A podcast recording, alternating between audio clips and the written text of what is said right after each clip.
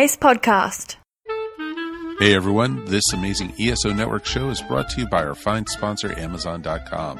Please remember to shop Amazon for all your geeky needs, no matter what time of the year it is. All you need to do is go to esopodcast.com slash ESO Amazon or click on the Amazon banner on the ESO Network webpage to go to our e-store. It's the best way to shop and the best way to support this program, and it doesn't cost you anything extra. Okay, that's enough of me babbling for now. Now on with your regular scheduled show. Hi, this is Mark. Congratulations. You have found this amazingly awesome show. Chances are you're listening to it right now on whether it's iTunes or Stitcher Radio or some other mobile app that allows you to stream this amazingly awesome show to your ear holes. And I can't stress how awesomely amazing this show really is. But did you know that you can also catch the latest episode of this show on the Tangibound Network? That's right. Go check out tangiboundnetwork.com. You can look them up and you can listen to it right there. It's even mobile friendly. What more could you ask for? Which means you can pull it up on your iPhone or your Android, even your Windows phone. Yeah, who has one of those? But still, point remains you can do it. You can do it. Check it out. TangiboundNetwork.com. Listen to this show, the latest episode, every time. Check it out. I'm Chris Farrell from the official GonnaGeek.com podcast, a proud member of the Gonna Geek Network, just like the show you're listening to now. The opinions expressed are those of each individual. Check out all the other geeky podcasts over at GonnaGeekNetwork.com and get ready because geekiness begins in three, two, one. On this week's show, Josh Peterson and I break down Xbox's Gamescom press conference and what kind of future the Xbox One X will have this holiday season. We'll also let you know if Marvel's The Defenders is worth a Netflix binge, why we hope for some luck with Logan Lucky. Josh weighs in with a review of Hellblade, and do we really need a Jetsons reboot? Plus, Tyler Baker from DKLegends.com and the Fantasy Football Paydirt podcast stops by to share some sleepers for your next fantasy football draft. And another hit song from Hyperschmidt. It's another team up of podcasting defenders we have for you today as we once again delve into the pop culture cosmos.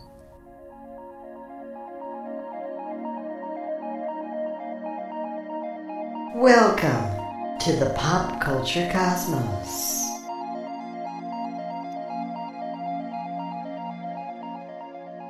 And we're back with another episode of the Pop Culture Cosmos. My name is Gerald Glassford from Pop Culture Cosmos and Game Source. We truly appreciate you being part of the broadcast here today.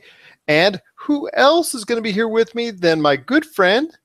He is the, well, I should say the squadron leader of Humanica Media. It's Josh Peterson. What's going on, my friend? Not much, man. I'm like, I was, sorry, an article popped up on my computer uh, comparing the Game of Thrones characters, what they look like on the show versus real life, and like some of them are like a lot more attractive than you would uh you would imagine here. Because Game of Thrones, I know they just uh, you know started letting out some even more plans for the last year of their series, plus even more talk in regards to prequels and and whatnot, and delving into more of the series. I know that the showrunners of the show have had talks with George R. Martin, and I know that uh, that's ongoing about possible ideas how they can spin off the Game of Thrones. So definitely something to look forward to for Game of Thrones fans, indeed. So if you're a Game of Thrones fan, there's still more on the way. I, I'm quite sure. But with all that great stuff that's going on with Game of Thrones, what's even better is all the great stuff that's going on with Humanica Media. So tell us, what's all going down with your channel, my friend? A lot. We have a uh, what about this new one on Monday? Finally, we recorded it. It is recorded, so it does exist. We'll have a new Super BS on Monday, and just the the wheels keep on turning. I don't know when Guardians of the Geek is coming back, but if you uh, it should be coming back next week. But if you haven't listened to the first episode yet, it is up on podcast.com. And as always, you can check out Attack of the Humanicans on Tuesday nights at 7 on Podcast Radio Network. That's correct. 7 p.m. Eastern, 4 p.m. Pacific, and also as well the PCC Multiverse, which is also on the Podcast Radio Network at 7 p.m. Eastern, 4 p.m. Pacific on Friday as well. Plus, we'll give you a big rundown of all the streaming and downloading platforms a little later in the show. But I wanted to first surprise Josh. This is episode 51 of the Pop Culture Cosmos. Next week is our one year anniversary. Can you believe it, my friend? One year has gone by of episodes, and, and we're looking very much forward to the one year anniversary for the Pop Culture Cosmos show, which for six months now has been the number one show on the network. So uh, it's it's coming soon, my friend. One year in the books. Nice. Yeah, it's it's it, has, it hasn't been that long. It seems like we just started this little venture. Indeed, it has, and it just you know I remember the first uh, few episodes are smoothing out the rough spots and whatnot. So we truly appreciate everyone sticking with us and all the people who've come on since then. And we cannot thank you enough for allowing us into your homes, into your radios, into your cars, or where, wherever you listen to our show. We just truly appreciate it. It's going to be a great episode today. We have for you. We've got a lot of stuff to talk about with Xbox at Gamescom how they did. Also, as well, we're going to talk Netflix, The Defenders. You know, see how that Marvel Netflix Love Fest has continued, and see what you know, see whether or not you know we'll we'll we'll let you in on whether or not you may want to watch it or you may want to skip it as a Marvel fan. We'll also talk a little bit about this weekend's box office numbers are still not, that great, but one you know one movie uh, seemed to prevail quite a bit over the other, and we'll talk about that as well. Plus, uh, we've also got Tyler Baker coming back from the Fantasy Football Pay Dirt podcast. He's going to share more insight for your fantasy football draft. That he's going to drop some knowledge on us a little bit later in the program as well. Plus, another great song from Hyperschmidt. But first, Josh, I got to ask you Gamescom is just underway, and what kicks it off every year is Xbox's press conference, and they officially unveiled the Xbox One X as far as it's all ready to go. Pre-orders are now underway. It's we've got a Project Scorpio special edition that that you can get and all looks great and groovy but still at that extremely high price for a console so it's a tit for tat they really don't have any games going out day and date with the delay of Crackdown 3. So there's some good and bad to it. There's some great trailers that are out there, and you want to check our Game Source Facebook page on our newsfeed, and you can check out exactly where you can link up to all the great trailers that were shown. But eh, was there anything that really stuck out to you with Xbox's press conference coming from Gamescom? What it told me is that they're banking heavily on the Xbox One being a success. But I know we've talked about this before. What it, it's exciting. There's a new console coming out, but it's not. It's not really going to be beneficial to anyone who doesn't have uh, the 4K capabilities required to get the most out of those games. So I'm, you know, and I as, as for like as far as their games go, like I I know everyone's hoping more for more of a like a solid release date from um, Sea of Thieves, and I don't know when that's going to happen. But the Jurassic Park game looks fun. I know that was kind of what everyone was hoping for the the the Jurassic Park game back when the that uh that indie game came out. Uh, I forget what was that called when they were uh, talking about what happened to the Barbasol can. Oh yeah, yeah, I know what you're doing. I, I off the top of my head, I forget name, but I know I, I remember the yeah. Barbasol can. Yeah, people really like the uh, Jurassic Park Zoo Simulator that came out on the original Xbox. So I, I think that this game will definitely be something that fans will like because everyone likes the little mobile game that's out. Yeah, I think that Xbox is relying super heavy on the Xbox One X. So I am curious to see what the sales are going to look like on that. Well, I was actually impressed with the new bundle packages for the Xbox One S, which I still say unequivocally is the best valued console out there for the money as far as features and value for the price that it's at. I'm just going to say it out front again that it is the best value, in my opinion, at this point in time and they came out with Minecraft with a special edition, all cool colors and and also controllers that came with it that different colored or whatnot that more aligned with the Minecraft persona as far as the whole way it, it looks out and much better Minecraft bundle than what was previously done as far as the Minecraft bundle before it. So this one definitely uh, looks like it's something special indeed. And also as well the the Middle Earth Shadow of War bundle that was actually a very nice looking bundle as well. So definitely looking forward to those hitting the shelves because I may actually pick one up because I'm interested in actually picking up an Xbox One S if it goes to the right value price point for me. So that's definitely something to look forward to. But something I also want to talk about was the announcement that Player Unknown's Battleground, which been a games media darling for the past few months and has risen steadily in sales. In fact, they just announced that it has sold over 8 million copies on PC alone, is going to be for a time being. I don't know how if it's going to be how long that's going to be, but it's an exclusive deal for now on consoles with Microsoft as far as an early access and then coming a full-fledged game later on down the road like Ark Survival Evolved. So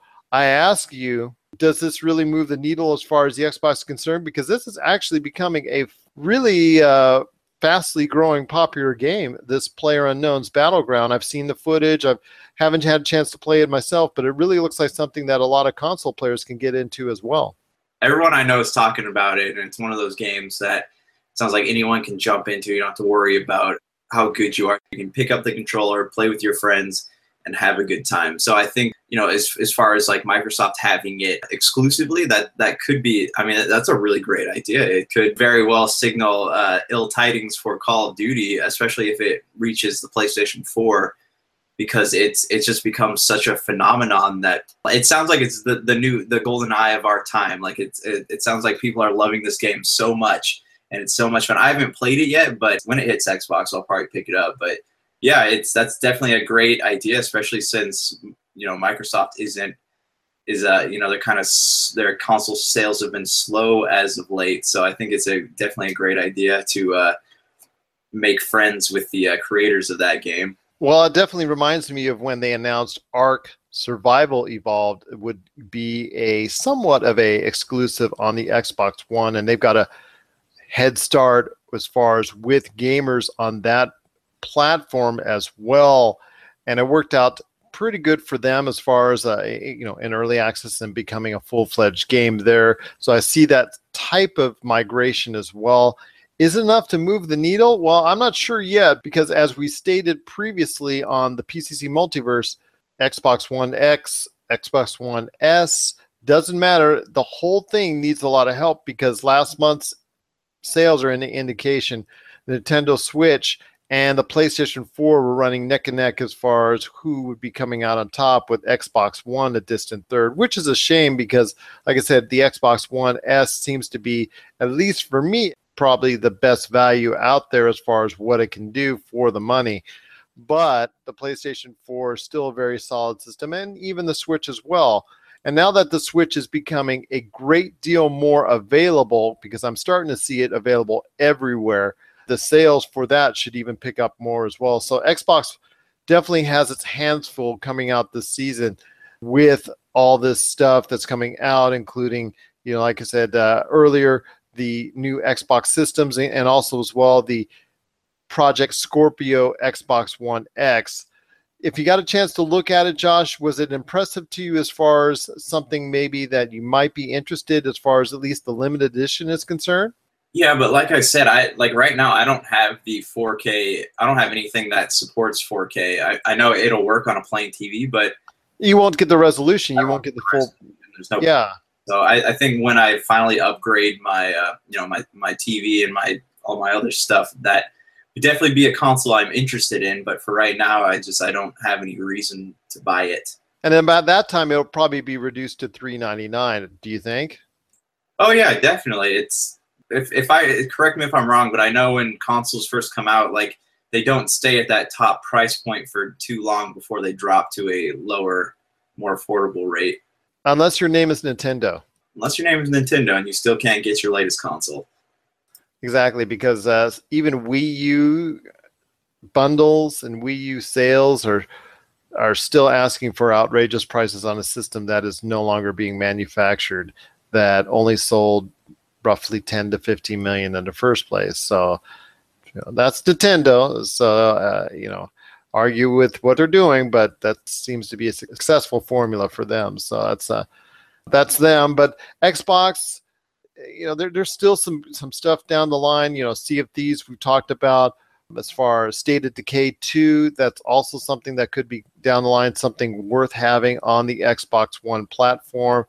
And there's also the you know the latest Forza, which looks really, really good. I know Josh and I got a chance to take a look at it at E3, and that really was impressive.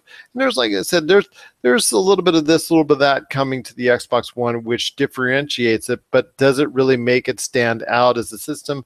Not quite sure. And there's also, even though there's announced hundred games that will be bumped up to you know reflect the Xbox One X's power and be able to to harness that power that's great news but there's still really no game that's that's really been made for it that's going to come out that's going to really oh just give it that that you know leading edge got to have it system seller so it's still up in the air as far as the future of the Xbox One X, but pre-orders are available for it now. It's $4.99, so if you're interested in it, you just go ahead pre-order right away while you still can. And I tell you what, uh, it is going to be interesting to see if people will buy that console at that elevated price range, or will they stick to a little bit cheaper options such as the Switch, the PS4, and also as well the Xbox One S. What are your thoughts on Xbox at Gamescom? Did you like all the announcements they had? Did you think there was not enough? Are you kind of worried as an Xbox fan that there's not enough software or games to support a new system? Are you interested in in purchasing it now, the Xbox One X, or are you going to wait down the line just like Josh and most likely myself as well? Share us your thoughts, popculturecosmos at yahoo.com. Also, as well, Pop Culture Cosmos, Humanica Media, and Game Source on Facebook and Twitter as well. We've got a great show again lined up for you. Like I said, Tyler Baker from the Fantasy Football Pay Dirt podcast will be joining us a little bit later in the show to talk some more fantasy football strategies, plus a whole lot more. But first, we've got our good friend, Chad, with Hyperschmidt. It's another great song, and this is About to Win. And this is the Pop Culture Cosmos. Waiting just to see the light. When did this become a fight? Struggle just to fill my lungs with air. Staring at the finish line, the darkness running out of time. I'll do what it takes to get you there.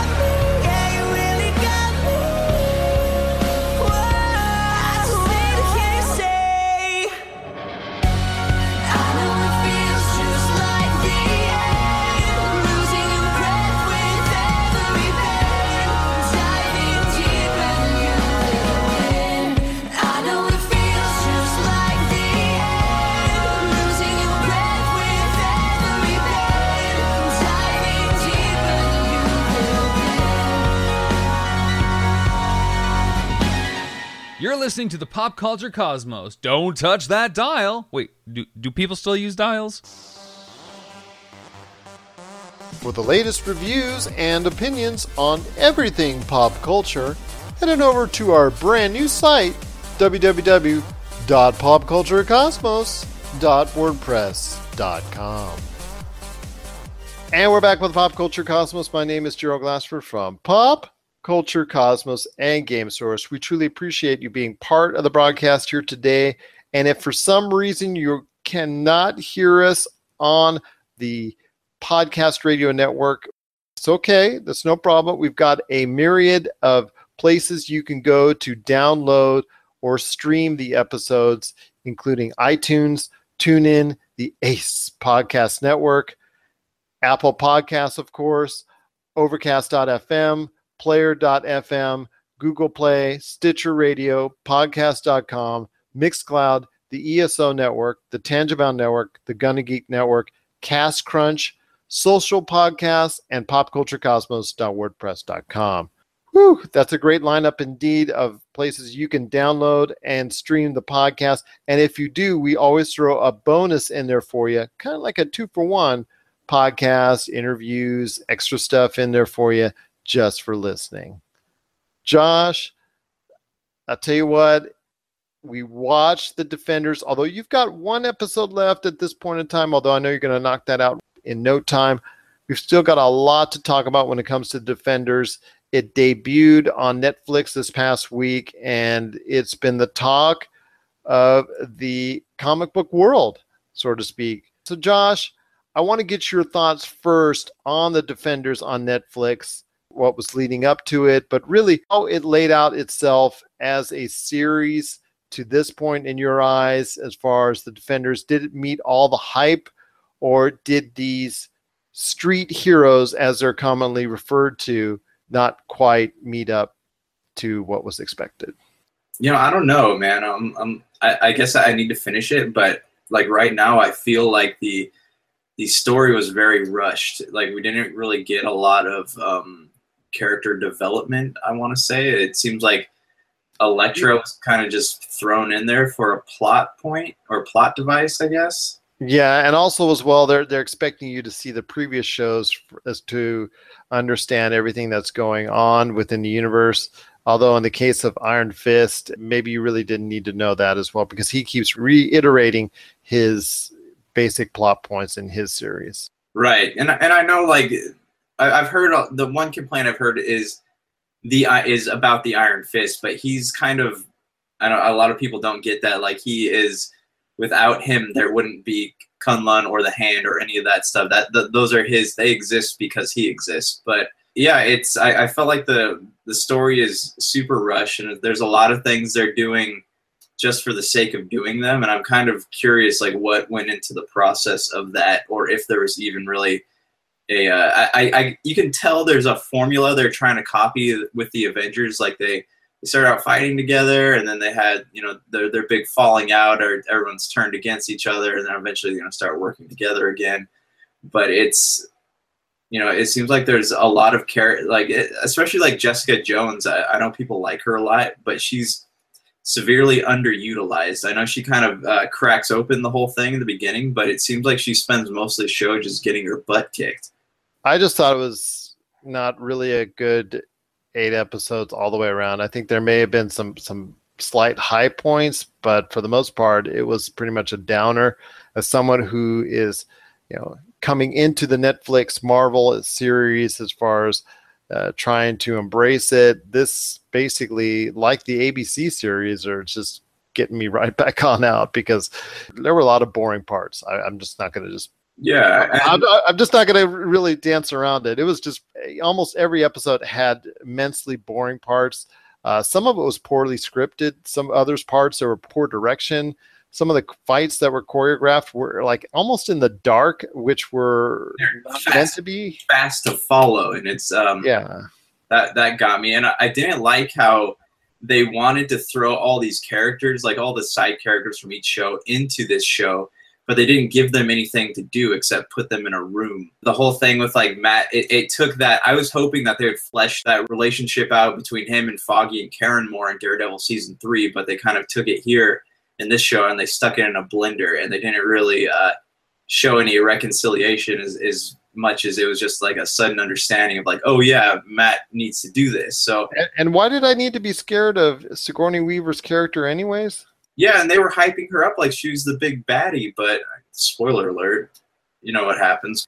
I don't know, and I feel like the hand, like having them only wanting to live forever, like no other purpose beyond that, kind of feels like a a waste of time.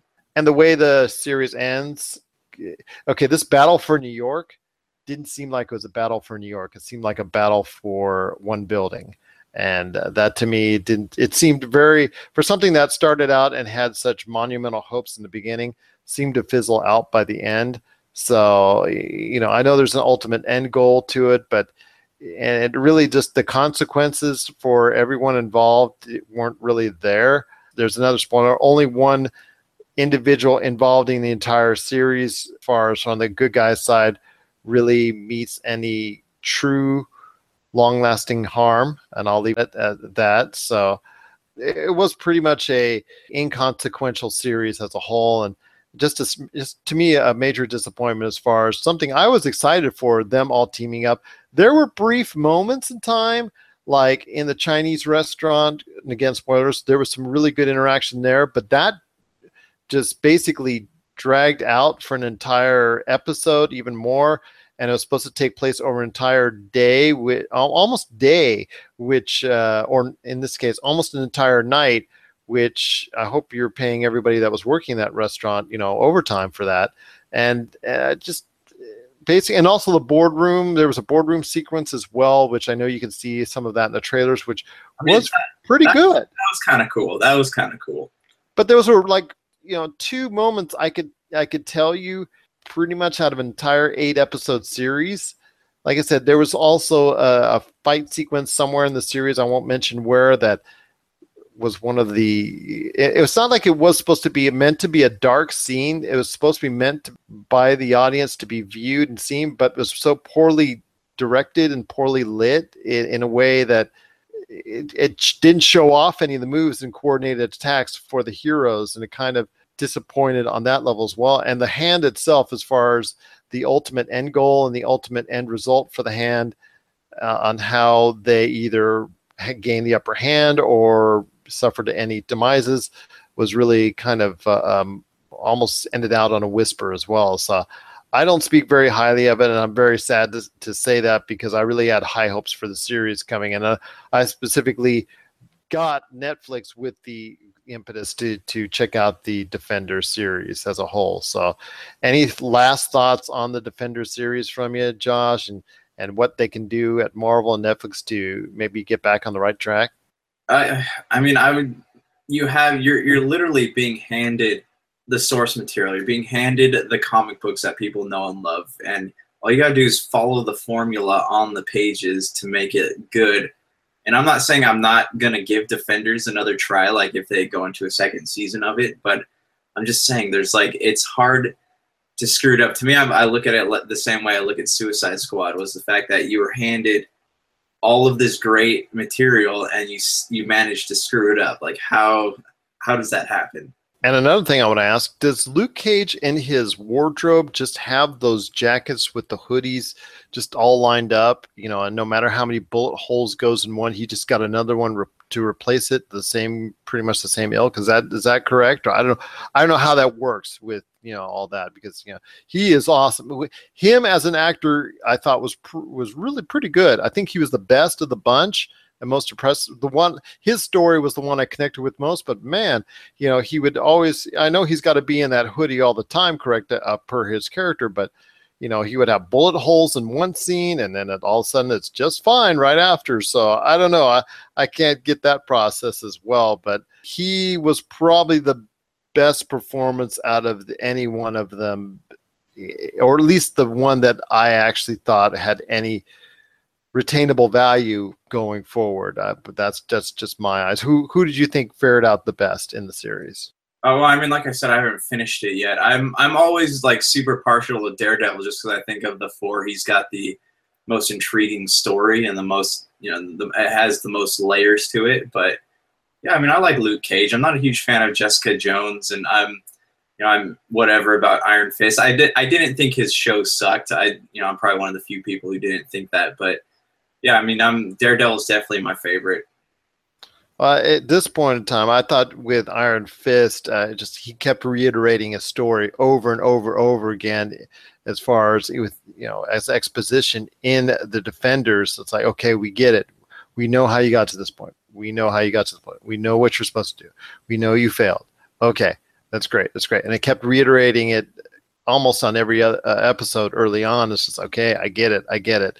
And then with Jessica Jones she's angry at the world. We get that as well. And and yes, she drinks a lot. Yes, we know that as well too. But I just wanted to see more of her character given a chance to even flow even more. But her investigative skills were not even put to the test really a whole lot in the the series as well, just a few minutes here and there. And I think that would have been even a more interesting angle to go through if it had been expanded more. And with Daredevil, am I wrong? But did he seem kind of whiny in the in some of those episodes as far as trying to you know stay out of battle and and not get into this whole mess? Yeah, that was weird to me. They never said like in the end of the last one, they never said that he had like permanently hung up his thing. I know he just stopped doing it because it, you know, of what happened to Elektra. But like here, they didn't make it clear like that he had you know had an arrangement with his friends or the support of his friends to help him get through this stuff. And it's I don't know the the fact that they had to coax him back into fighting because that's that's just that's Daredevil. That's what he likes to do. It's kind of a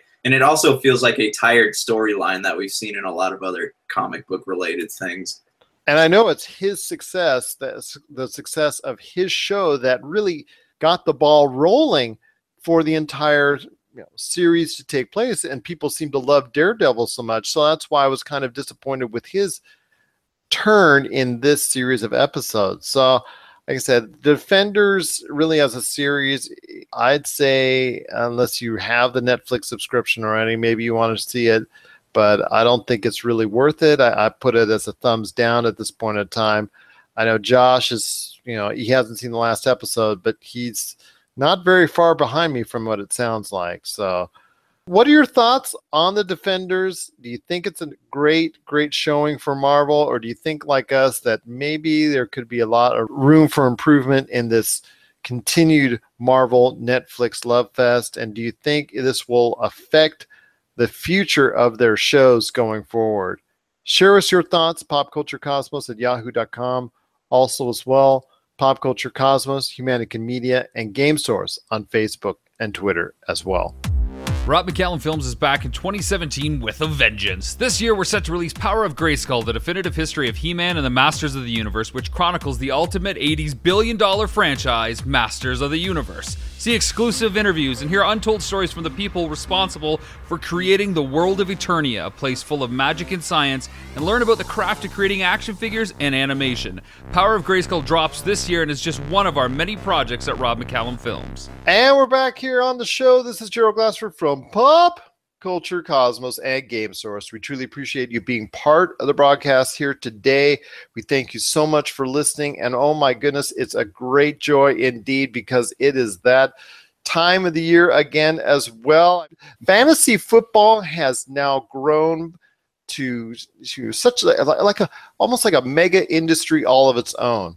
And with all the drafts pretty much taking place right around now over the next few episodes that we're going to have on, who better to talk a little bit about fantasy football than our new guru of fantasy football, Tyler Baker of DKLegends.com, and also as well the Fantasy Football Pay Dirt podcast. How are you today? I am well. I'm very well. Football season is back. Training camp is happening. Preseason is happening. It's football season. It's fantasy football season. And I am just so excited. I'm excited to be on your program. Thank you. Okay, everybody loves going for the top picks, and everybody Mhm. seems to know and have the. They look on their, their sheets, whether it's your draft sheets or someone else's, and they they have their top players, and the and the rounds seem to go one by one, uh, you know, somewhat according to the plan. Then it gets to about the fourth, fifth, sixth, seventh, Yeah.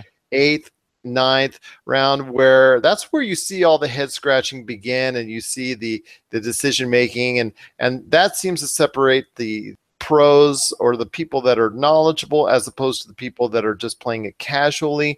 You know, like who is this guy? Should I take him? Maybe he had a good season last year. It Mhm. seems like I looked at his stats and whatnot. He seems to be okay, even though I have no clue. So, what advice do you give people out there in the later rounds as the league continues to unfold in your draft? What are some of the sleepers? Because I know everybody Sure. that plays fantasy football has their choice in sleepers. What are some some good sleepers that that you think might rise to the occasion in fantasy football this year? And you're absolutely right. After those first couple rounds, like your draft strategy goes out the window. That that's just what happens every year. And a lot of uh, advisory sites will give a like a top 300. I didn't do that because when you get into those rounds, you really need to look at the positions on your roster, and then you need to um, value the positions that you're light at uh, more so than others. So it's really is a kind of a balancing, a juggling act. Uh, but I do have a article on dklegends.com and it's the 2017 fantasy football value picks and that is updated constantly. So what i do is there is a site that monitors all of the fantasy hosting sites like ESPN and Yahoo, they monitor those and see where guys are being drafted. And that stat is called the ADP. That is the average draft position of a player. So, what I do every day is I look at the ADPs and I find guys that are good value. And every day or two days, I will update this article. And right now, I still have Kirk Cousins. He's going the eighth pick in the eighth round in a 12 team league. Uh, Philip Rivers still in the 10th round. And uh, so if you're looking for value and if you're looking for a guy that could possibly start on your team, you can check this article out. Uh, but I would recommend having a good set of rankings. So when you get in those middle rounds, if you have good rankings with you, you can feel confident that if you're looking and you only have one running back or you only have one wide receiver, you can get on my rankings and get a really good receiver. I the way I do my rankings, I rank them according to how I would pick them in a draft. And it took me a long time to figure this out, but if if you're looking at a guy, I don't like him as much as the guy above him, but I like him better than the guy under him. So uh, I would recommend having some really good uh, rankings. Now, as far as wide receiver, we talked earlier about maybe waiting on a wide receiver, and I have a couple guys that you can get late that I think are sleepers. I think one of those guys is Pierre Garcon. Now, Pierre Garcon is kind of in the latter part of his career, but he is being reunited with Kyle Shanahan. Kyle Shanahan was the offensive coordinator in Washington when Pierre Garcon had a career year in 2013. And Kyle Shanahan's offense, uh, the X receiver or the number one receiver, the whole offense revolves around the X receiver. So that X receiver is targeted a lot. So I'm expecting now, and San Francisco is not expected to be a good team. Now, when you have a bad team, especially a team with a not so good defense, you can expect that that offense is going to be throwing the ball a lot because they the game scripts are going to determine that because the 49ers are going to fall behind and they're going to have to pass a lot in order to stay in games. And that means a lot of volume and a lot of opportunity for Pierre Garcon. Right now, he is going in the eighth round. I think he's going to be a solid number two receiver. I think as long as he can stay healthy, he's going to have a very high floor. And by floor, I mean, uh, every week he's going to have a really nice stat line. It might not be the highest out there, but that is steady production. And he's also being married with a former Kyle Shanahan quarterback in Brian Hoyer. And watching how Brian Hoyer, he's kind of up or down, but he is familiar with this offense and he is capable of putting up good numbers. So I think in the eighth round, you are not going to find a better receiver than Pierre Garcon, especially in PPR leagues. Also, Tyrell Williams in LA. I almost called him San Diego for the LA Chargers. This is a guy that people just I don't know why they're not on to him. I think the experts are. But Tyrell Williams had a very good year last year. He had over a thousand yards, and he almost came on as the season progressed. When they lost Keenan Allen and they didn't quite know what to do, with that offense. Philip Rivers really keyed in on Tyrell Williams, and Tyrell Williams is really coming to his own. I think he is going to be the top target for Philip Rivers this season, and he's going in the ninth round. So there's two guys right there. If you wanted to stack up on running back, early, get a good quarterback early, maybe one of the good tight ends early. There are receivers in the later rounds that you can go get and they're going to give you very good production at a very very good cost that's very very sound advice indeed and i will tell you firsthand that, you know for on the pierre garcon side like you said with san francisco not being a very good team even the worst teams has to have some type of production from somewhere, and uh, that's actually a good spot. And I know he's produced before when he was with the Saints, so it's still even at the latter part of his career, he can still maybe pull something out of the woodwork. And like you said, they'll be throwing a lot because they will be behind a lot during the course yeah, of the season. They, and and there is a word for that in fantasy football circles, and it's called garbage time. So even though in the context of the game itself, it doesn't matter because these teams are losing, so it's garbage time. But in fantasy, it's just about the stats. It doesn't matter who wins or loses. It's just about the stats. And so you're right, guys on bad teams, especially receivers and quarterbacks on bad teams, actually still have pretty good fantasy value because of the second half of those games when the team is down and they have to stay competitive or fans are going to buy tickets. So they're going to be throwing the ball, they're going to be taking chances. So garbage time in fantasy is actually a really good thing. Again, that is just some really, really good thoughts right there from Tyler Baker from the Fantasy Football Pay Dirt podcast. You can catch it uh, I'll tell you what, if you have not listened to it yet, you you need to listen to it to get all the information that you, you can on fantasy football. It's available on iTunes and Libsyn. And then also as well, check out all of his articles on DKLegends.com, including his draft kit, which I'm assuming if you've not taken your fantasy football draft yet, you need to have right there at your side before you go and draft on any entity, whether it's Yahoo, ESPN, what have you. So definitely, if you are in the realm of whether you're someone who who knows fantasy football, has played many years, or even someone who's just started, definitely the Fantasy Football Pay Dirt podcast and Tyler Baker's articles on DKLegends.com is definitely the place you need to go to for all the latest information on fantasy football. Tyler, it's been great having you on today's show. We truly appreciate you being part of the pop culture cosmos as well. Thank you very much. awesome, awesome. That's our fantasy football guru. It is Tyler Baker from DKLegends.com and also the Fantasy Football Pay Dirt podcast. And we thank him so much for being now a part of the pop culture cosmos. Hi, this is Josh from Ghost Toasters, and you're listening to the Pop Culture Cosmos.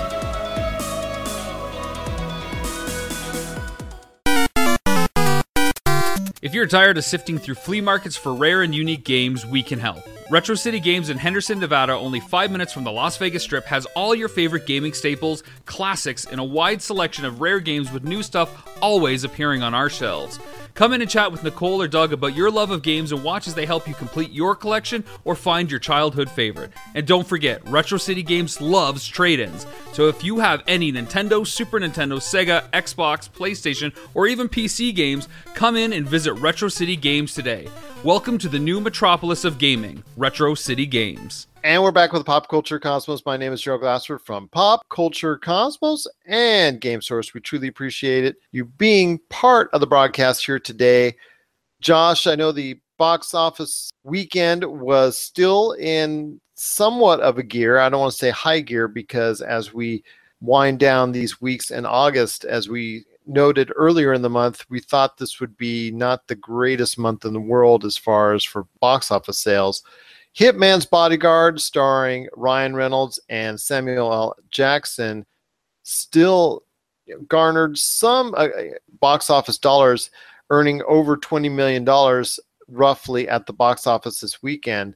But for a movie that really was not critically highly praised, uh, it still managed to score well, well over Logan Lucky, which had a lot of better thoughts and, and admiration from critics around the country, but still massively disappointed with under $10 million this weekend at the box office. So I ask you, Josh, when you see things like that happen in the box office universe, what does that tell you about fans' interests and and you know we've also go back and forth as far as the weight these review sites have like rotten tomatoes and metacritic and whatnot what does that tell you as far as what audiences habits could be in regards to films like these here in late august well i know that logan lucky right it, it was certified fresh by rotten tomatoes Yes, it has a very high score. It's one time in the 90 percentile range. So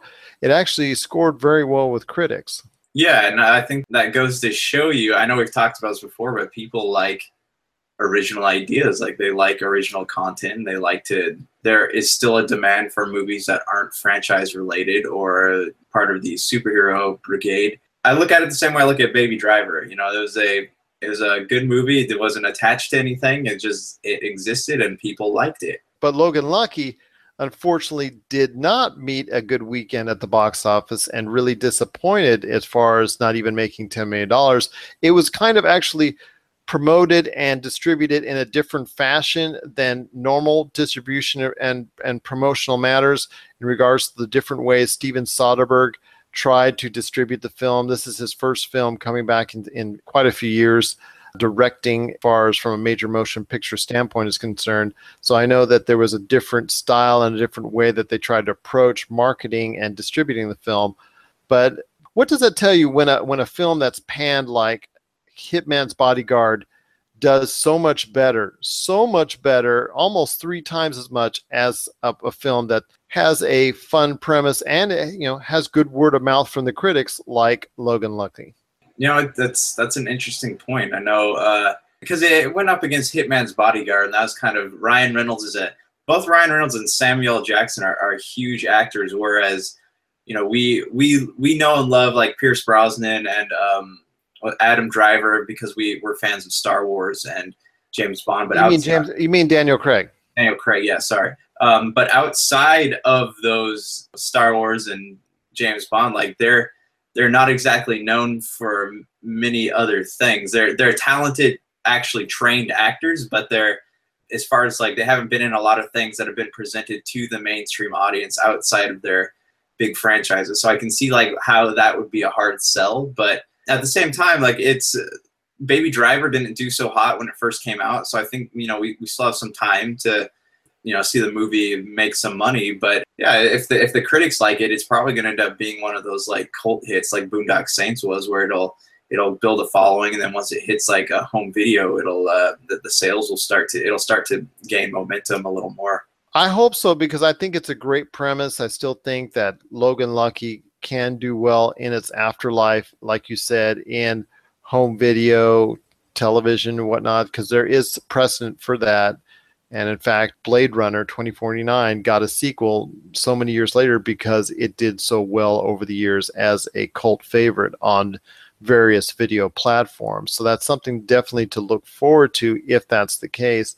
I'm just kind of disappointed that a film that does have good word of mouth, like Logan Lucky, with critics, doesn't get supported in the way that maybe a Hitman's Bodyguard did, that has not so good word of mouth but has bigger name stars in, like you said, Ryan Reynolds and Samuel L. Jackson. So we'll have to wait and see if that continues the trend.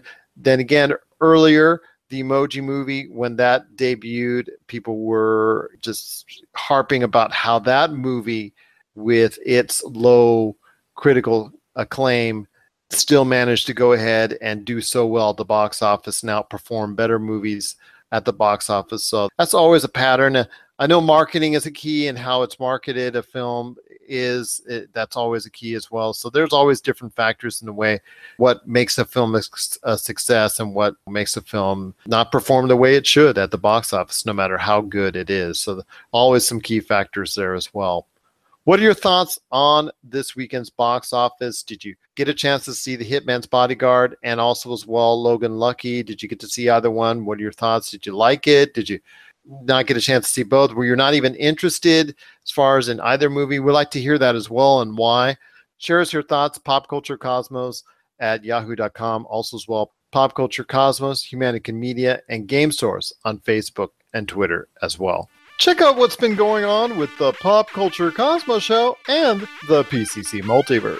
I would say Rogue One has a more worn feel. And I love it for that because it looks a lot like New Hope, where everything isn't shiny and plastic like the Star Trek films. We always talk about timelines and the franchises that we love. And now it's kind of like, okay, now we're going to do a Han story. Now we're going to do Obi Wan story. People do still like to go into movies and watch things that are different, watch things that are not related to superhero franchises. With him, you might get the Russell Westbrook thing. Kevin Durant leaves and he goes, I'm not going anywhere. This is my team. I'm really up it for the long haul. If you're into like very strategic style games and the co-op games in general, it's a highly recommended game overall. Adds a sense of depth and personality that would escalate fighting games to a higher degree. That's the Pop Culture Cosmos Show. And the PCC Multiverse every week on the Podcast Radio Network and Apple Podcasts. And over a dozen of your favorite streaming and podcasting options. And we're back with the Pop Culture Cosmos. This is Gerald Glassford from Pop Culture Cosmos and Game Source. We truly appreciate you being part of the broadcast here today as we close out the show. Josh, it's been a great episode indeed, and I do want to thank everyone for being part of the broadcast here today. But Josh, before we head on out, what's going on with your awesome channel known as Humanica Media? Yeah, we have a new "What About This" coming at you tomorrow. Uh, I know we, it's been a took some time off, and the guys are all back in town, so we recorded an episode Saturday, and it sounds. It's going to be like, what's this show? You know? Yeah, it's like a brand new podcast. Plus, with the new audio quality, it, it literally does sound like a new podcast. So uh, stay tuned for that. Uh, we have new Super BS as usual, which is our only weekly podcast, and we have. If you haven't had a chance yet, check out Gardens of the Geek, which is available now on podcast.com, soon to be on iTunes, and then Topic Apocalypse. Uh, I'm hoping to have one out next week. And as always, attack the Humanicans on the Podcast Radio Network at 7, 7 o'clock on Tuesday nights. 7 p.m. Eastern, 4 p.m. Pacific, right here on the Podcast Radio Network. Right, yes. Okay, that's a lot of great stuff indeed. And also, as well, check out the Humanican Media channel on YouTube and also as well check out all the great stuff on his Facebook and Twitter accounts to see all the great things that are going on there as well.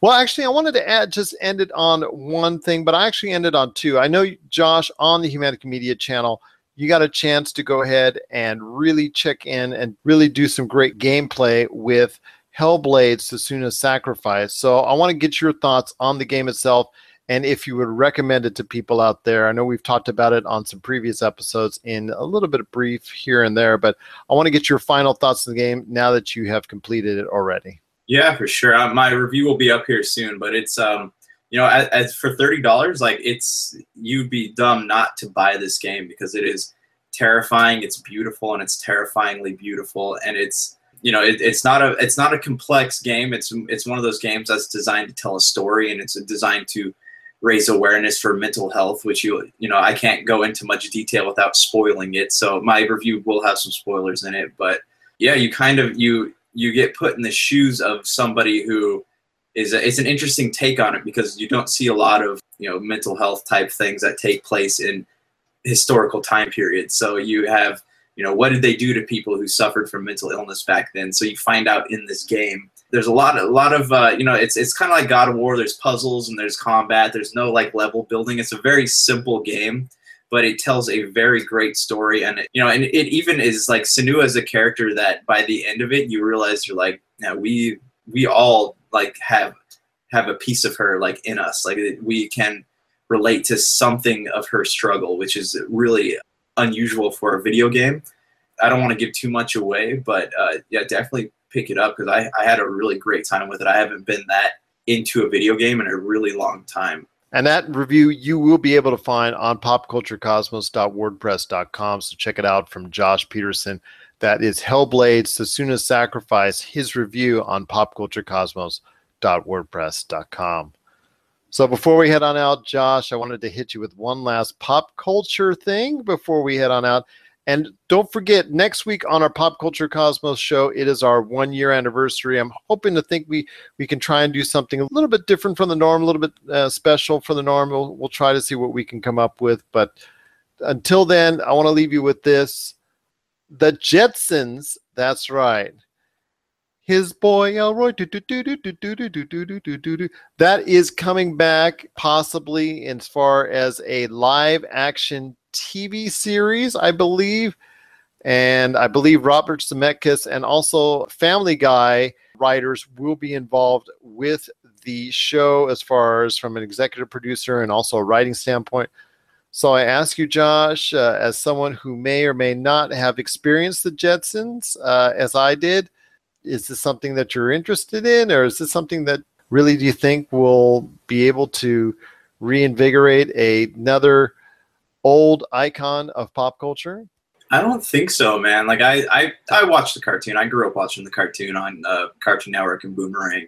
There is a huge call for nostalgia, like as far as like cartoons and movies and TV shows go. Like it's obviously you know they're bringing back uh, Full House and Roseanne, and they have uh, '90s cartoons like Hey Arnold and Rocko's Modern Life are coming back.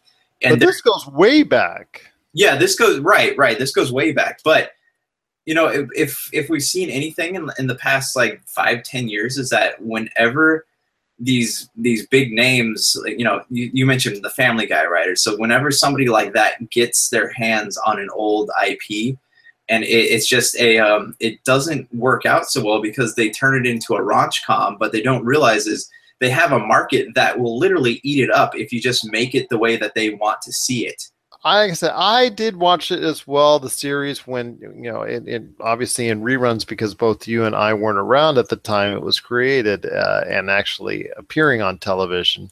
So I, I'll tell you what, I'll I'll give it some leeway, but not much because I tell you I'm not excited for it. I don't know why it's going to come around. And as a TV series, that's even a harder deal than making it a movie because you don't have the production on uh, let's say to cover for each and every episode to because it's set in the future. And with all that stuff going on you need a lot of special effects. From a personal standpoint you i think you would need a lot of special effects and i'm not sure you're going to be able to get the kind of budget for that with a television series per se. And and i, I think how funny is it going to be george getting himself in all these calamities? Like he how well will that really translate into a 2000 2018, 2019 audience. I'm not really sure as well, but to me, it probably would have worked better as maybe a comedy on the movies. You know, you put a 70, 80, 100 million dollar on it, and maybe it might have broken even worldwide. But I don't know. This is just uh, something that should have been kept on the Saturday morning cartoons long ago, and that's just my opinion. But we'll see. It may look good, so I may be proven wrong. But we've, as you and I have seen, all these properties that are coming to television that you and I both think need a lot of love and care that just can't get it being a television series because you're just not afforded the money. Maybe Star Trek Discovery, maybe some of these other properties, Marvel's Inhumans, will prove us wrong. But uh, you know, uh, we'll have to wait and see. But the Jetsons coming back to television not something we were really waiting for, and not something I don't think many people really wanted as well. What are your thoughts on the Jetsons coming back to television? Share us your thoughts, popculturecosmos at yahoo.com. Do you really want to see you know Jane and, and Elroy and, and George and all the gang Mr. Spacely and all that stuff, Spacely Sprockets. Do you want to see all that stuff? Can't believe I'm remembering all this at one time off the top of my head. It just seems incredible. But it, you know, do you really want to see all that? Share us your thoughts. Pop Culture Cosmos, Game Source, and Manic Media. on Facebook and Twitter as well. Do do do do do do do do do do do do. Okay, I had to sing the rest of that song. But Josh, it's been another great episode indeed. Uh, any last thoughts on the way out? Uh, no, not right now. I think we we covered everything. But uh, yeah, if you could catch us on iTunes and leave us a review, that's kind of the currency of the realm for us podcasters. So that'd be fantastic. And thanks for always tuning in to us week after week and helping us get to 50 episodes. 51 with 52 next week. Hey, a year of podcasting is something, though. It is indeed, and and I, I want to say publicly, uh, I'll probably say it next week as well. But I want to thank you, my friend. I appreciate you being with me here side by side, even though we're in two different states. that I just appreciate all your help in doing this and, and coming up with this, and and Rob McCallum and everyone. And I'm, I'm sure we'll all, get misty eyed next week as our one year anniversary hits. But I, I truly want to thank you again, and it's truly appreciated to everyone out there that's helped us. I'll name everyone next week. And also, most importantly, you, the listener, for being by our side each and every week. It's all because of you. So, for Josh Peterson, this is Gerald Glassford. It's another beautiful day here in paradise, here in the pop culture cosmos. We thank you for listening. And here's hoping you have yourself a great day.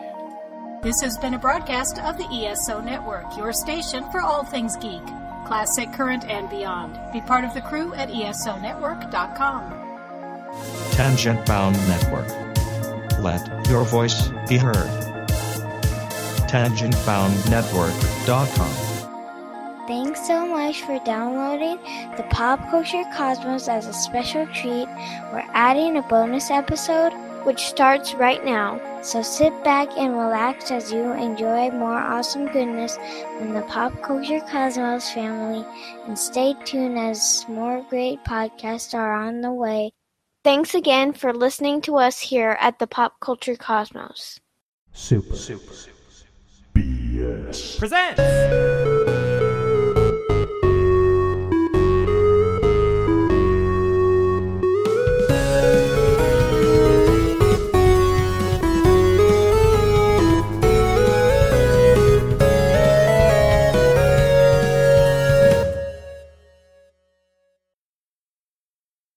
I'm Brian. Nice talking to you guys. I'm super stoked that you guys agreed to do this. This is really, really cool. Yeah. Um, it's been a crazy, yeah. crazy few days, crazy week actually. yeah, sure, man. Whenever you get on Kotaku, like one of the most read blogs ever, it's bound to be insane. Yeah. Um, if it's cool with you guys, I'm gonna jump right to it. Is that Yeah. nice? Uh, real Yeah. quick, uh, if you guys wouldn't mind saying your names. uh, so I'm Jimmy, uh, the designer of uh, Wild Heart. Excellent. Uh, and I'm uh, Sam, one of the programmers there. Oh, cool. Rad. And I'm Brian. Um, you guys know who I am. um, have you guys ever worked on any video games in the past? Um, so we're both at university in Falmouth doing like a digital games course. So like basically what you do on the course is like uh, you all get in little like groups of 12 and then you just sort of like make games throughout the years and then you get marked on those games and like wild heart is, is one of the games that we work together on basically So you guys finished that in a just a school semester or or a year or what? Yeah, the um, we the uh, as the first year of the course, you um, you your main project is a lot smaller over the space of just one semester. Um, but this because this is one we made in the second year, we had from the start of the year till from September till April May to get it done and marked. You guys finished that whole thing in just what would that be nine months? yeah, we did. We did do a lot of work. yeah, that's crazy, man. Have did you guys ever work in Unity before? um i i i hadn't uh, I- like just from the start of the course is when i started using it and i don't know about sam Yeah, no, I, th- I think for most of us on the team, the two years that we've been there is most of our experience in the engine. Oh, okay. So you just started Unity doing this, and then you pretty much in nine months like banged this game out.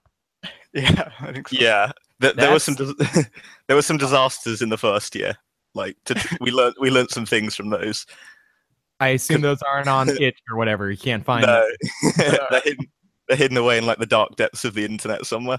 I totally understand, man. That's yeah, I don't know. You're always learning, but still, I mean, this is an awesome, like, kind of almost close to first effort since you guys are still in school. I've only played about uh, 30 minutes myself. I think I just got a second party member, like a I want to say ba- I have a fox, and I do you get a wolf next or a badger? I, I I've got him. He's running around next to me. yeah, the badger's the second one you pick up. Yeah, I thought so because I got to the totem pole and I was just about to play more, and then I got the email. Hey, let's uh let's chat. Well, anyways, I could you guys tell the people who are listening a little bit about Wild Heart?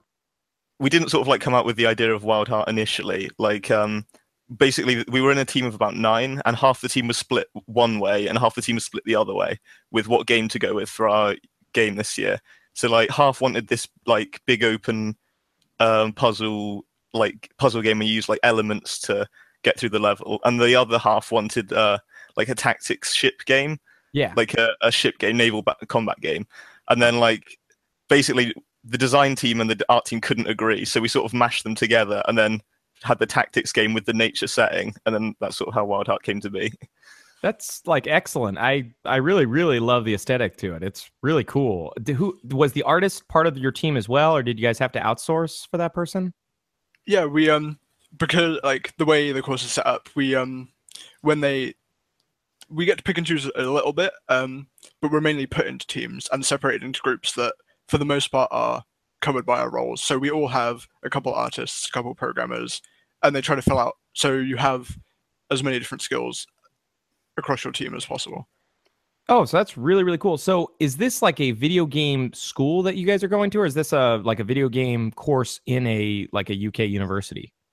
Yeah, Is- um, it's just a um, the the digital games course at uh, Falmouth University in Cornwall, South England, Southwest. Okay, yeah, okay. So actually, I should have asked that at the beginning. Where you guys coming from?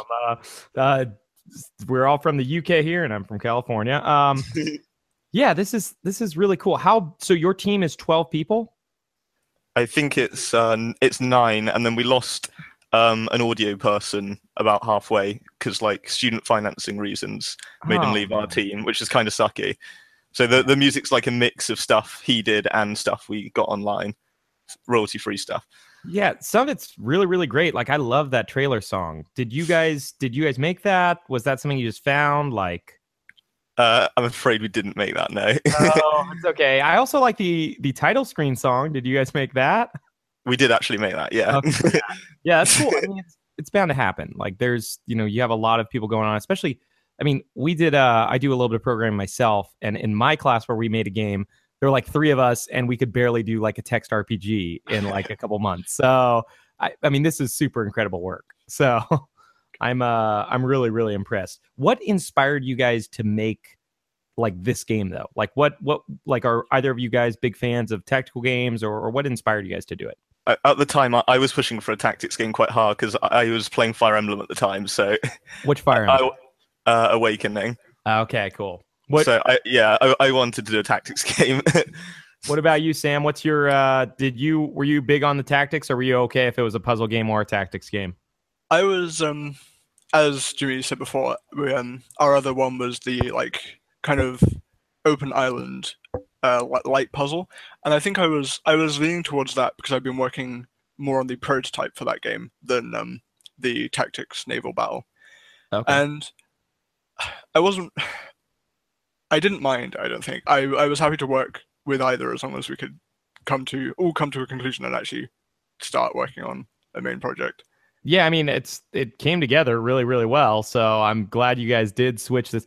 And you know, I mean we'll we'll get to more about that later, but I, think the aesthetic and the tactics idea was really really really smart cuz you guys might have gotten lost in a wave of puzzle games if you would have had that approach. But I don't know what what your your end game was anyways. it, it was kind of nice because um like with, like without throwing the university lecture under the bus he he didn't really like one of them didn't really like wild heart when we pitched it to them and Yeah. the pitch was a sort of disaster so Uh-huh. it's it's kind of nice how well it's turned out after sort of being told it wasn't it wasn't the right idea Yeah, I mean it's it really is a cool like game and idea. That's I'm I am sure that's half of your guys' attention was just because people love tactics games and people love this really cool minimal art style. I mean, your your artist did some incredible work. Yeah, that ace. What games inspired Wild Heart? I know you mentioned Fire Emblem. Have you guys played other tactical games that you guys really like? I think um, it's not quite in the same realm, but we did very briefly look at the old Super Mario RPG. Um, oh, I love that. Man, That's the best. when we first when we were first trying to put the combination of ideas together, we did briefly look at that as a way of moving through an overworld and having these battles pop up. Um, we did have to limit it so that they weren't as random. We could make these encounters and have a couple per level, but that was the kind of style that we wanted to aim for. I think. I mean, that's one, one of the best games, man. You're shooting for the stars right there. I like hearing that. What about you, Jimmy? Um, I mean, just sort of expanding on that. At like at one point, um, we had it so like the whole world was a grid, and then you'd like move your animal. You're gonna have like just moving on a grid throughout the entire game, and then we cut that down to just having grids in the battles, and I think that worked quite well. But um, other inspirations, I mean, for me, it was just Fire Emblem at the time. it was just like an impulsive pick, really. Did you guys ever play Final Fantasy Tactics on PlayStation One? I know of it, but I haven't played it. Okay, I just was wondering if that was a big inspiration because it, it. I mean, it's very. I mean, it's like it's not obviously the first, but I would say almost like a godfather of the the popular tactical RPG genre, and that's what I. I, I got to play a little bit of this, but I, I didn't notice many RPG elements. Do they exist within the game? I think we were when we first started playing it out, we were going to try and introduce a very basic level system. Mhm. Uh, but as we over the first like couple of months, we realized this was project was going to be way too big, and we weren't going to be able to fit that in in time, or it Um, would be not right. and we like we quickly realized that balancing stuff with like increasing levels is a hell of a task and we, with six months it's not really feasible No, it's it's totally understandable. I mean, what you guys did in six months, I I'm still amazed. So that I mean, that's totally time wise limiting. And you're right, balancing RPG mechanics are oh so difficult. But uh, I I was just curious because I I saw that they had health meters and such, so I just wasn't sure if there was a point where they get stronger or how that how that works. Um, since I didn't get a chance to beat it, how many levels or stages or worlds are there in um, Wild Heart? um there's th- there's three three like big maps for you to explore and there's I think there's nine creatures so like the progression is just through picking up those creatures basically Yeah, I love the little trailer of them all running around on the map, and it's just it's awesome. Who who made your trailer? uh, i did actually You did? It did like Yeah. Adobe Premiere or uh, in this thing called DaVinci Resolve. I think it's. I haven't seen it around very much, but I got it because it's free, basically. Okay. you just save the video from the game and then just edit it and splice it together? that yeah, that sort of thing. Oh wow, man, that probably took quite a bit of work. It it really came out like super well. That's what really drew me to it. I, I saw the article and then I clicked on the trailer and it was really really well done. Um so hey, what this is something that a lot of my guys were wondering. What made you guys decide to go on the pay what you want business model? um, well, well, like basic. You go for it, Sam. um, there's a couple issues in that. Um, I, I think for me, it was a lot of. I was still a little worried that there are some things that could go wrong. I, I know that it's very difficult to have it in a place where you know that nothing could go wrong, but I wanted to make sure that people who people would still play it, and if something did go wrong, know that they it didn't cost them to have something go wrong with it in a way. Um, and then people who did enjoy it enough could still feel that they could give some money towards us for it. Yeah. Um, and Jimmy? Um, well, basically, just like when we're charging money, when when we're charging a set price, there's like an expectation that it will actually work. And like the first like 50 copies or so that were downloaded, um, there were problems like riddled throughout those. Like I, I think the sound wasn't working in a lot of them. Um, I think in your one actually it wasn't working as well. You mentioned, yeah, the Mac build as well. We didn't have up. There were a few. There were quite a few problems we've had to fix these uh, past few days but it's the builds are pretty stable right now. Hopefully, Oh, it, it it's very stable. Yeah, I mean there was a couple sound issues here and there, but honestly, it it wasn't like bad. I mean, I've bought games on Steam that have had similar issues. I, I have a friend who can't even play Undertale, and I I be, I bought it for him. So like, Oh, really? that, yeah. What was wrong? What was wrong with it? uh, the sound wasn't working at all in his copy. So Oh, sounds the best bit. yeah. So oh, oh, that actually brings me to my question. Have you guys played any games recently? Like on like I don't know if you guys play console or PC more or Uh, personally, I've I've gotten back into Overwatch again. I played it a lot when it came out, and I I dipped away from it uh, while at uni. Uh, but now that I've come out again, I've really gotten back into it. that game is awesome. Who do you like maining as?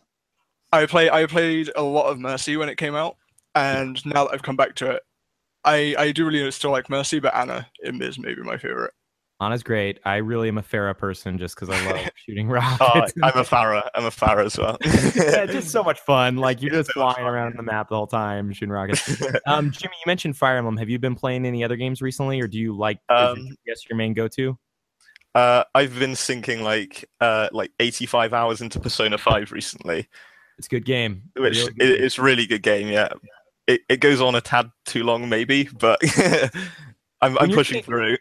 Yeah, when you're saying 85 hours and you're talking about a linear story RPG and you're saying you're not even done, yeah, it's it's too long. I, I I had to drop off around 40 hours myself just because I couldn't. I was I'm back in school learning programming. I didn't have time to try to do Persona and create create stuff. It's it's crazy. Like you know when you're programming it takes so much work and so much time. Which it, are you guys out of school then for good? Or are you guys going back in the fall? Um, when we we're go- we're going back in like uh, a month to work on like a third year game now. So we've got like some of the Wild Heart team with us in the third year, and we've sort of planned out what game that's going to be. And we're just going to this year, third year, we're going to spend a whole year working on this game. Oh, that's So ho- awesome. hopefully that might lead somewhere, maybe. I mean, it's I don't know. You've got a lot of stuff going on. But Sam, you were about to interject. Are you going back to school as well with Jimmy, or you did you? Uh, yeah, we'll we'll be in the same team for um for next year with a couple other people. A couple like the teams moved around a lot uh, between the years, so it's like half of our team, half of um another team that was working on another game from our course. I'm sure a lot of the teams were impressed with what you guys made. So I'm pretty sure you probably got a couple people who are like, yeah, let's do something together next semester. I highly doubt all of them came out as polished as yours guys your guys' game did. So I bet they would rather. A lot of them were really good. Um, like it's really nice to see what how like how much people can create within that time. Like um, yeah, I don't know if actually they are up on a site, but I think Falmouth is working to put a lot of the ones made this year and by the third years of the previous year, um, together on a site somewhere, and I will I will try and find that quickly. Oh yeah, if you guys can find that, please like shoot us the link and I'll I mean, I'm still new to all this stuff, but I'm posting on all the social media things that we have. Um, which you know, I mean, this is kind of something to do at the end, but I want to ask you guys now because I, I never got a response. Do you guys have a social media site or anything? Because I mean, I'm sure with the amount of like recent interest in your games, like you probably have a lot of people follow you. We've got um we've got like a Facebook page, but um we haven't don't actually we, we don't we don't have a Twitter. a Facebook page. No one uses that anymore. oh yeah, you guys should think about doing like an Instagram or Twitter or something because I think we have a Facebook page too, but I I just link all the other ones to it and drop them to the Facebook. Never looked at it, so Yeah. The the issue with it is because because we're moving into a new team next year, we're we're probably going to be dropping the Wild Heart like no the Two Ravens page and stuff. So we weren't really, really sure what to do, whether we should like branch out with it or just keep it to that Facebook page and then move on with it next year. Oh man, too bad. I think Two Ravens is a great like development studio name, and I, you know, I don't know. It's it's always great to have an umbrella term to cover all of your stuff, just in case you Yeah. look for it. it's kind of sad that like this didn't come up next year when we were actually leaving uni because we've had like some like offers and things but like it's it's just not really the right time to do it unless we actually want to like leave uni and pursue it but that's pretty risky That is a huge risk, and it, it might work out. I am still a big fan of like, hey, you know, I dropped out of school and went back after I did music for a long time, and I'm glad I got a degree. I don't really use it, but I'm glad I actually stuck through it and like got the degree. So, what are your guys' plans for Wild Heart? I know you it was a uni project. Do you guys have any more plans though? Are you gonna patch it? Are you guys gonna release it on Steam? Put it on any consoles? Hopefully Nintendo Switch, which I love. um we're, we were talking about maybe putting it on steam but um we're not really sure if that's the right thing to do since we've been giving it away for free up until now, and if we put it on Steam for like a 99p or whatever, we'll have to also make the Itch.io one 99p. So we're not really Mm. sure if that's fair for people that have bought it already. Have you heard So of a game called Cave Story? Did, did that happen with Cave Story? Cave Story was a freemiumware game that I just spent thirty dollars for on my Nintendo Switch. But if I really, really wanted to play for free, I could find it like on the internet for free still. Did they really re- release it for free to begin Yeah, with? that was in Huh. 2004. It was a free game, and then I want to say they first started charging for it with the Nintendo Wii version. I want to yeah, say it was the. Yeah.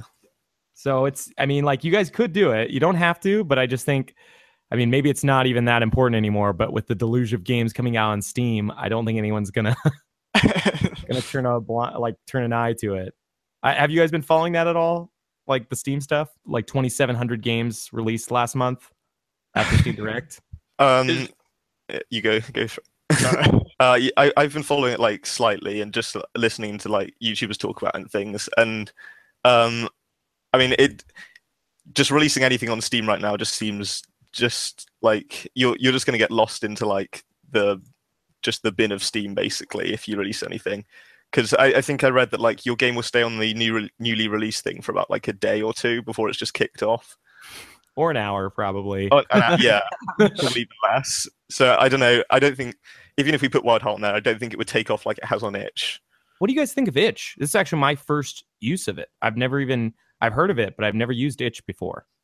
I mean, it's got more freedom than Steam because you can like just upload. You can just upload it without paying the hundred pound fee to get it on there, and you can pretty easily change builds and things. Like we've we've gone through about five or six already, and uh, patching things. Yeah, I mean, it's, I think it's like a service aimed at developers, really. So for us, it's pretty decent. Did you guys have any prior use to it? Like Sam, have you ever bought anything or, or played anything on Itch before um, this game? No, uh, like uh, joining the course um, a year or two ago was the first kind of like introduction to this like really small stuff. And I've definitely I've had a look and I've played some games from Itch before, but I've never like this is the first kind of like real involvement I've had with it. Yeah, I, I also noticed like what you mentioned, Jimmy, about you being able to update really quick. I feel like I read a comment where someone was saying the Mac version wasn't working, and I would thought I was gonna have to run boot camp to play the game, and I played it like that day, the same day. Have you guys just been nonstop patching this game? Like, because I saw a Mac 1.0 up there, and people were saying the Mac one wasn't there, or didn't work, or whatever. um, what like drew us into making the Mac version is that someone paid uh, uh, paid for a copy, and then they they emailed me saying, um, "I thought it was Mac. Like, do you not have a Mac version?" So then, like that day, I think Sam went into the union, made made the Mac version, and then we got it up at that night.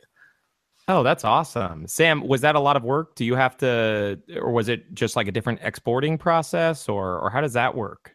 Um, luckily, Uni, uh, sorry, Unity has is really good with porting to different platforms, but the, um, there are some there were some issues that we ran into that I wasn't expecting. Like, um, I've never actually used a Mac before until the other day, Oh wow.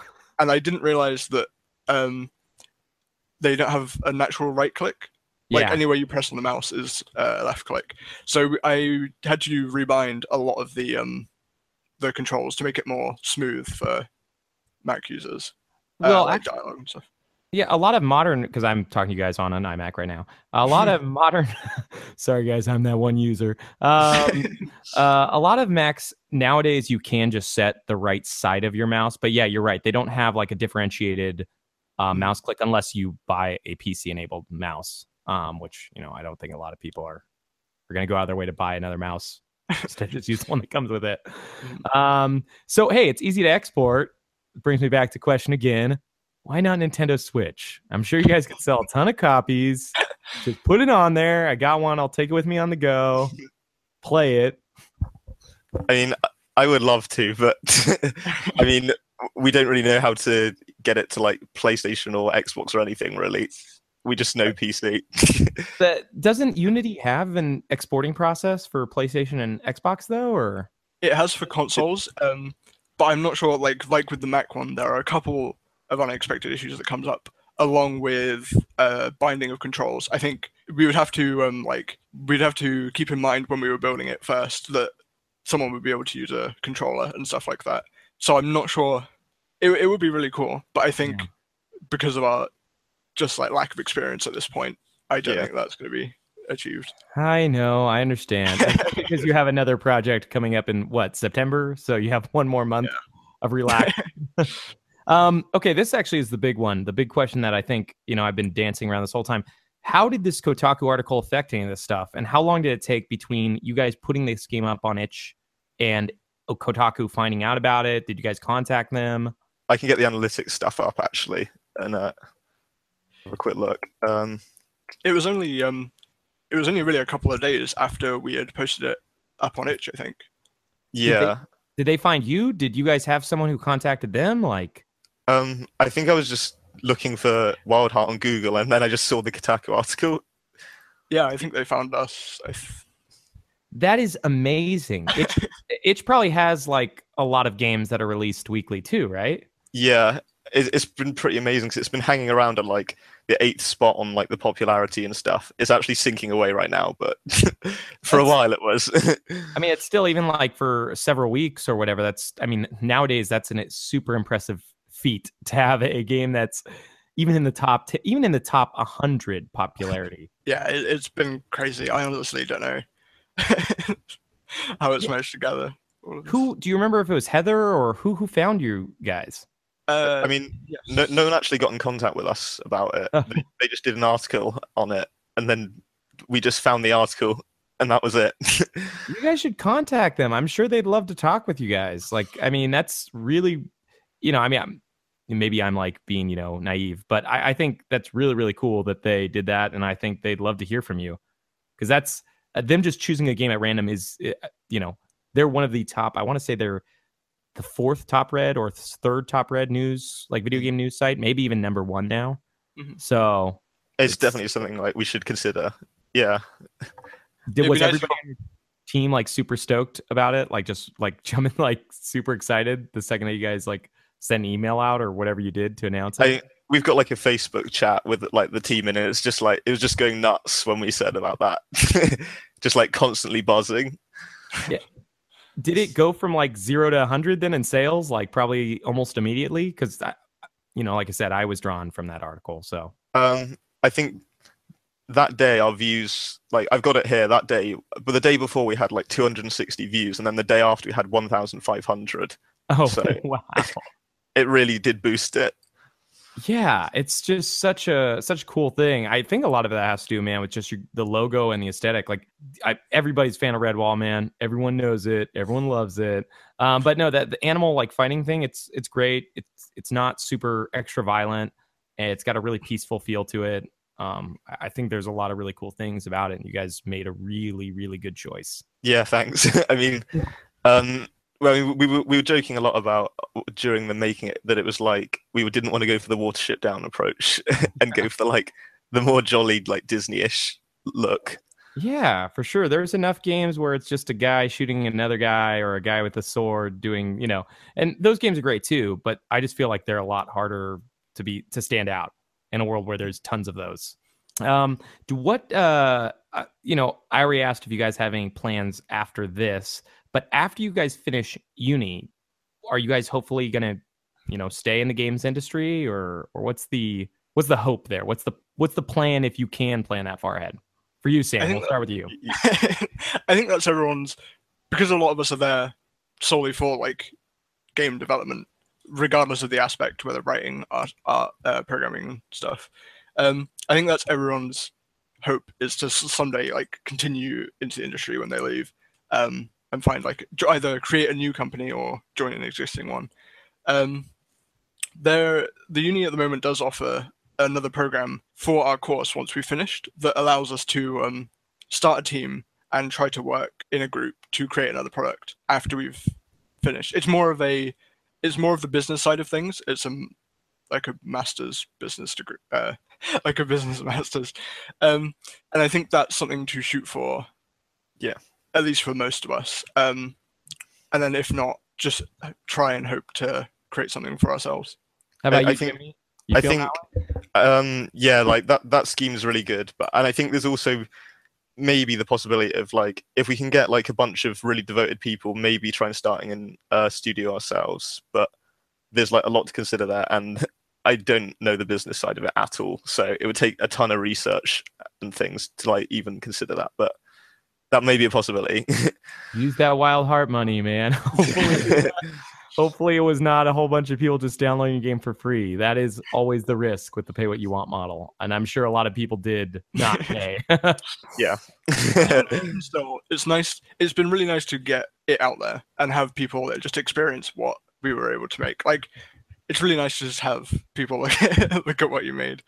Yo, yeah, it's excellent, man. And and what you guys did is really special. Um it's it's you know, it's I I I'm a big fan of that. I run a rock band and my group's name is Pack Wild Animals. So I'm a big animal fan. Like it's uh I, I just loved everything about it and um it's it was so cool. And I it is a great experience to share that with other people. Um and I, I'm glad that you guys were able to like make such a huge impact because this has been such a really really cool endeavor that you guys have done which you know i, I want to ask like for anybody i'm not sure how many people but anybody who's listening who would like to get into the games industry what what advice would you give people like that because i mean i know you guys aren't totally in the industry yourselves yet but you kind of are on a very good upward trajectory you're on like the best uni student trajectory i could imagine I think, I think so doing something like this is.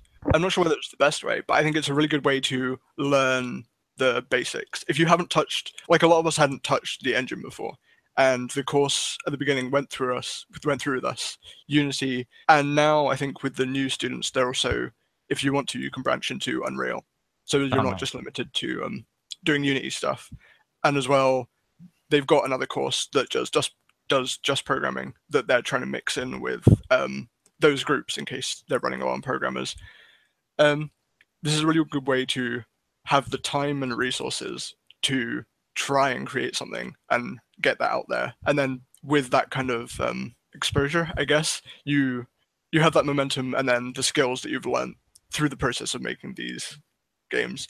And do you know if they have this university anywhere else or is it just a, a, U, a southern uk university or it's, it's like it's like an actual arts university um that in in england and um like i think the games courses only started two years ago but like already they've like expanded it into a full-on games academy at falmouth university now.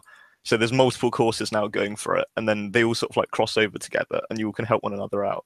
Oh that's excellent. So i know sam you're the lead programmer. Do you program primarily in java c sharp c++ plus? What language do you like?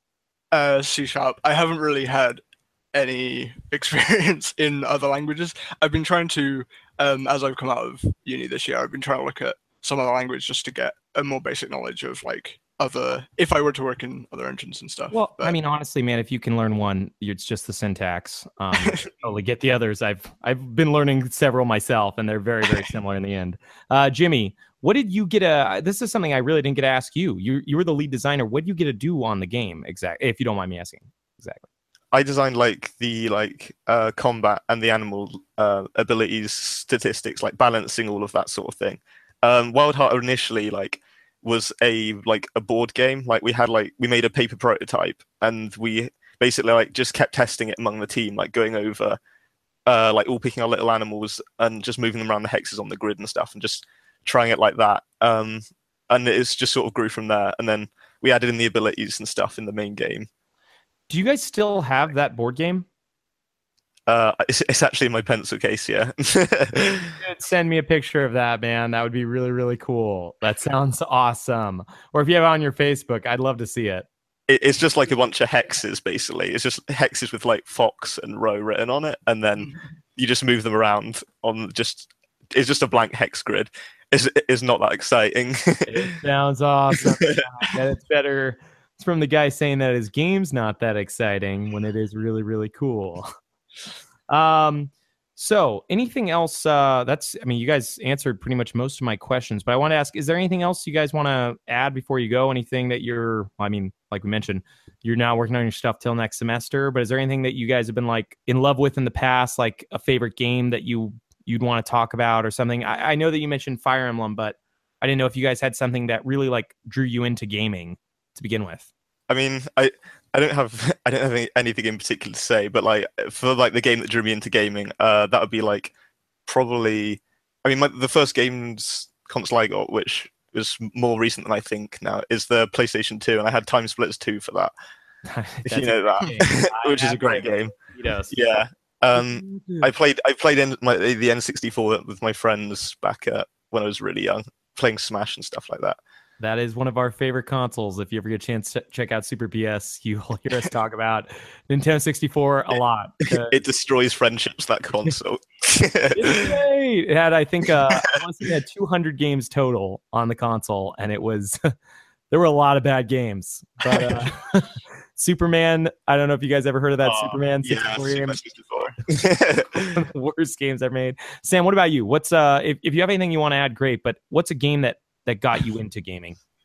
I'm not sure if I have much else to uh, like add properly to it, but um, to get into gaming, um, I had a PS1 a long time ago, and to this day, I still play a lot of the um, Spyro games. The first Yep. three are great. Spyro games are very good. Um, and alongside those, I, uh, when I was a kid, I really liked the Croc games.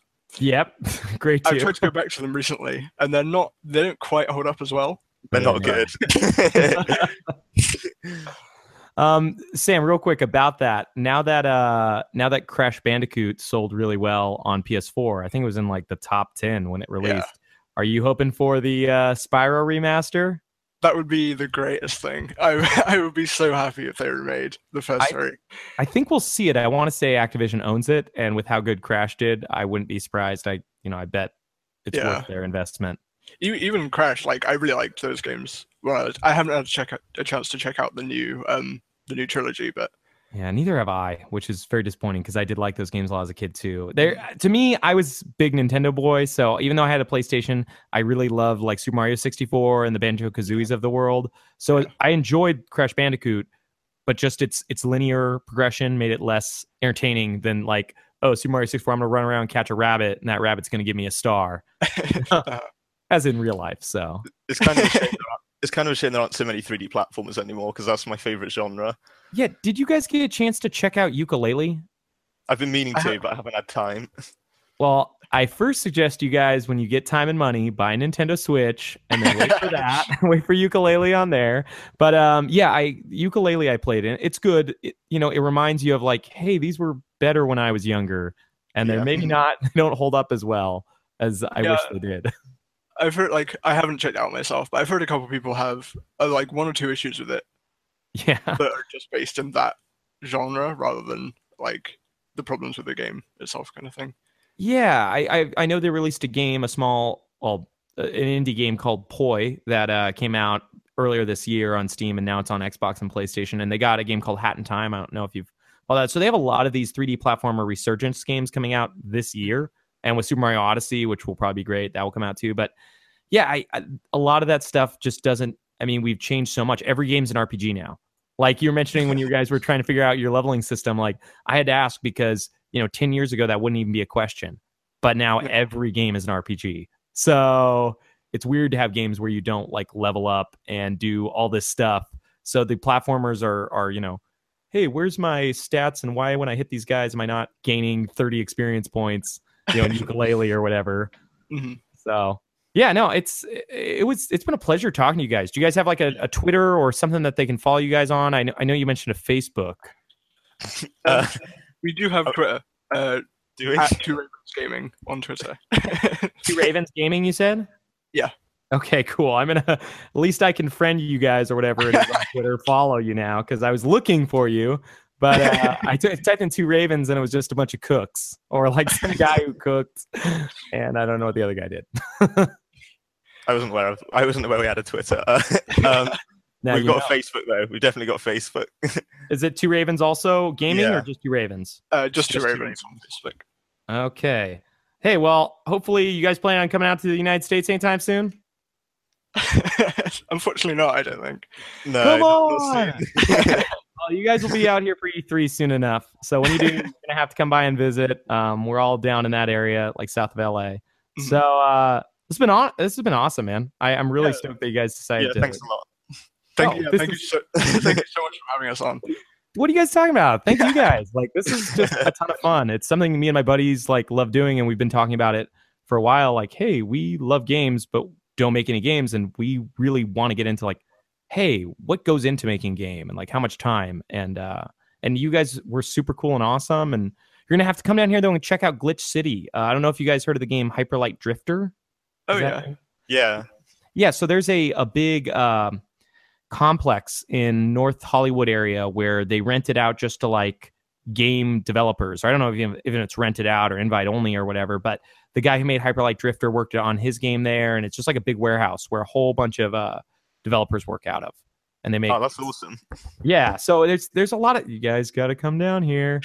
but uh, yeah, you guys are friends with us Nate, over here at Super BS down uh, South Orange County, and uh, yeah, man, um, I it's been awesome. If uh, we really, really, really want to thank you guys for coming on. Um, anything, if you guys have anything else to add, I don't want to stop you before we close out.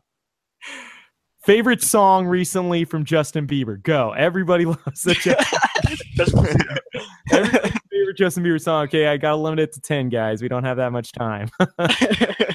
well, uh, Jimmy, Sam, I really appreciate having you guys on. Thanks again. Um, Yeah, thanks a lot. I'm excited to hear what people say. A lot of people, when I posted this, were like, "Hey, this sounds really cool." So, all right, man. I will uh, talk to you soon, and I'll uh, let you know when it goes up. Peace. Thank you. Thank See you, ya. guys. See ya. Bye. So that was my chat with Sam and Jimmy from Two Ravens about their wonderful indie game, Wild Heart, which you can find on itch.io. It's pay what you want, so give it a shot. Uh, you can find it for PC or Mac, again, on itch.io, Wild Heart. If you enjoyed that, please shoot us an email. We're at superbscast at gmail.com. We're hoping to hear from you. You can find us wherever fine podcasts are sold on iTunes or on podcast.com. We really want to do more of this stuff in the future, so hopefully you'll be hearing from us pretty soon. Peace.